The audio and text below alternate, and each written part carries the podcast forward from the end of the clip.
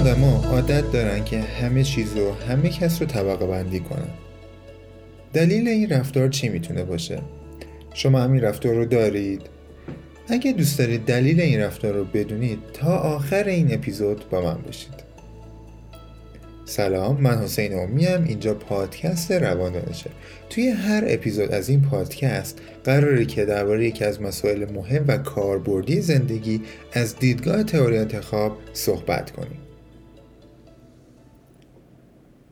توی این اپیزود ابتدا می‌خوایم به این بپردازیم که اصلا منظورمون از طبقه بندی چیه و اینکه چرا ما انسان ها عمدتا عادت داریم موضوعات رو طبقه بندی کنیم.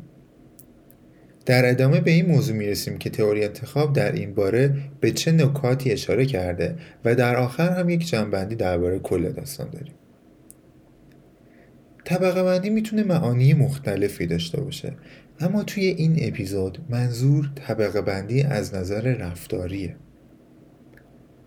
احتمالا دقت کردی توی تعاملات روزمرهمون وقتی می‌خوایم درباره کسی صحبت کنیم یکی از اولین نکاتی که مطرح میشه اینه که به اون آدم برچسب می‌زنیم. شاید دوبارم اون آدم رو ندیده باشیم ما فلانی رو دیدی چقدر ساکته. از اون آدمای نچسب تخصه که همش خودشو می‌گیره. اون پسره دیدی؟ چقدر حرف می‌زنه. از اون حرافاسا. بیچاره خانوادش از دستش آرامش ندارن. اون یکی چقدر تنبله. دو روز رفته بودی مسافرت دست به سیاه و سفید نزد. الان فکر می‌کنم منظور از طبقه بندی بیشتر شفاف شد. به نظرتون این رفتار چه دلیل یا دلایلی می‌تونه داشته باشه؟ از نظر تئوری انتخاب یکی از مهمترین دلایلی که ما آدم انقدر راحت و تنها با چندین بار دیدن فردی بهش برچسب می‌زنیم اینه که برامون این رفتار راحته. یعنی نیاز به فکر کردن زیادی نداره. دومین دلیلش می‌تونه این باشه که احتمال خیلی زیاد ما در کل تمایل به این موضوع داریم که همه چی طبقه بندی باشه و طبقه بندی شده باشه. توی ذهنمون هم که احتمالا خیلی زیاد راحتتر می‌تونیم این موضوعات رو پردازش کنیم وقتی طبقه بندی شده باشن. یکی دیگه از دلایل مهمش از نظر تئوری انتخاب این می‌تونه باشه که خیلی ماها توی خیلی از مواقع عقلمون به چشممون اصطلاحا و از همین منطق که عقلمون به چشممونه سریعا برچسب می‌زنیم و به عبارت دیگه قضاوت می‌کنیم.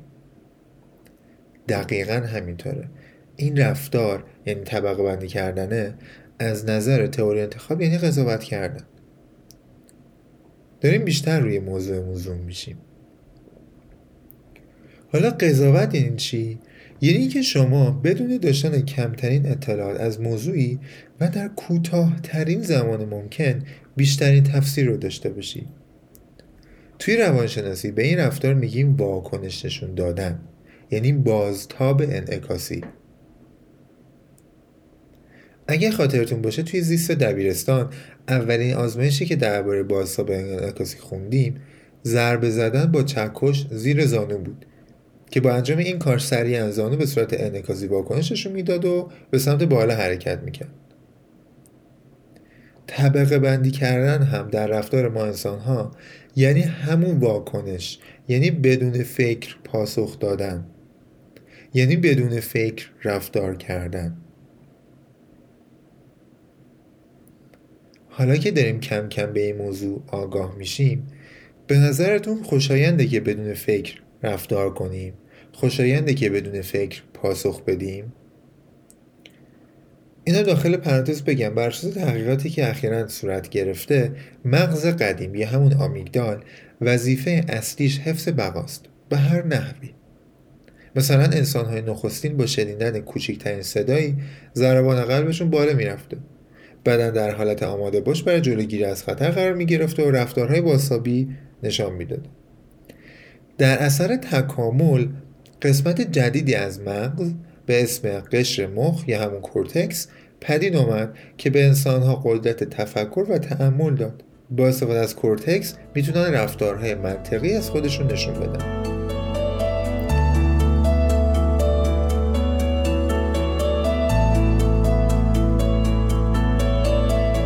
حالا تئوری انتخاب چه تجویزی برامون داره؟ توی تئوری انتخاب یکی از مهمترین و چالش برانگیزترین بحثایی که مطرحه اینه که ما توی این دنیا هیچ خوب و بدی نداریم. به صورت کلی هیچ طبقه بندی و چارچوبی برای رفتارهای مختلف قائل نمیشیم. اجازه بدید بحث رو بیشتر براتون باز کنم. تئوری انتخاب از آن داره که یک فرد می‌تونه رفتارهای مختلف و متنوعی رو در طول زندگی از خودش نشون بده. یعنی فردی که یک روز تنبله و از خودش هیچ انرژی نمی‌ذاره فردای اون روز ممکنه توی کار دیگه یا در ارتباط با فرد دیگه کاملا متفاوت عمل کنه و پر انرژی بودن رو انتخاب کنه. یه فردی که چند وقت بدبینی رو انتخاب می‌کنه می‌تونه انتخاب کنه که خوشبین باشه. اینو یادمون نره که انسان ها می‌تونن هر رفتاری رو که به نفعشونه و نیازهای پنجگانشون رو ارضا می‌کنه انتخاب کنن. شاید در یک لحظه رفتاری برای یک فرد و برای نیازش مناسب تر باشه. پس اون رفتار رو انتخاب می‌کنه. و یه برعکسش همین فردا اون رفتاری که الان انتخاب کرده ممکنه برایش ضرر داشته باشه. و ممکنه که نسبت به اون اتفاق و نسبت به موقعیت نیازهاش ارضا نکنه. پس اون رو انتخاب نمی‌کنه. انسان ها انقدر قدرتمند هستند که بتونن هر رفتاری رو انتخاب کنن. از همین نکته میشه برای موفقیت توی زمین های مختلف هم استفاده کرد. یعنی اینو در نظر داشته باشیم که آدمیزاد اصولا هیچ محدودیتی توی انتخاب رفتارها و اقدام کردن به اونا نداره. و فقط ذهن خودشه که محدودیت رو می‌سازه. چارچوب بندی شده فکر نکنیم. رفتارها و آدمیان رو طبقه بندی نکنیم و به انسانها به این چشم که شامل مجموعه از رفتارها نگاه کنیم.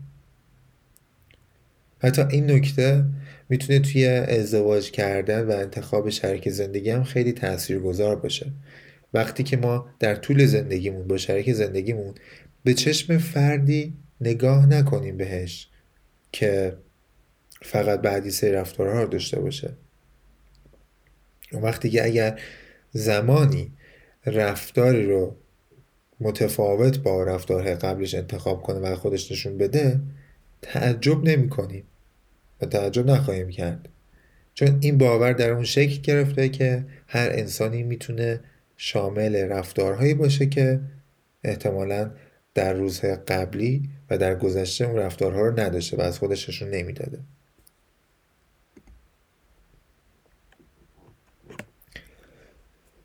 خب دوستان رسیدیم به آخر اپیزود امروزمون. امیدوارم که از این اپیزود حسابی استفاده کرده باشین. امیدوارم که هر جایی که هستید رفتارهایی که انتخاب می‌کنید نیازاتون ارضا کنند. فقط به شکل مسئولانه و موثر باشه و یادمون نره که به هیچ کسی نباید ضرر برسونیم. امیدوارم که هیچ وقت و هیچ جایی آدمیان رو طبقه بندی نکنیم رفتارها رو طبقه بندی نکنیم و به انسانها به مجموعه رفتارهاشون توجه داشته باشیم. نه اینکه بگیم این فرد خوبه و این فرد بده. براتون آرزو بهترین ها رو دارم. امیدوارم که این اپیزود هم مورد استفادهتون قرار گرفته باشه. حتما برای حمایت خوشحال میشیم که ما رو به دوستانتون معرفی کنید و این اپیزود رو به اشتراک بذارید. تا اپیزود بعدی.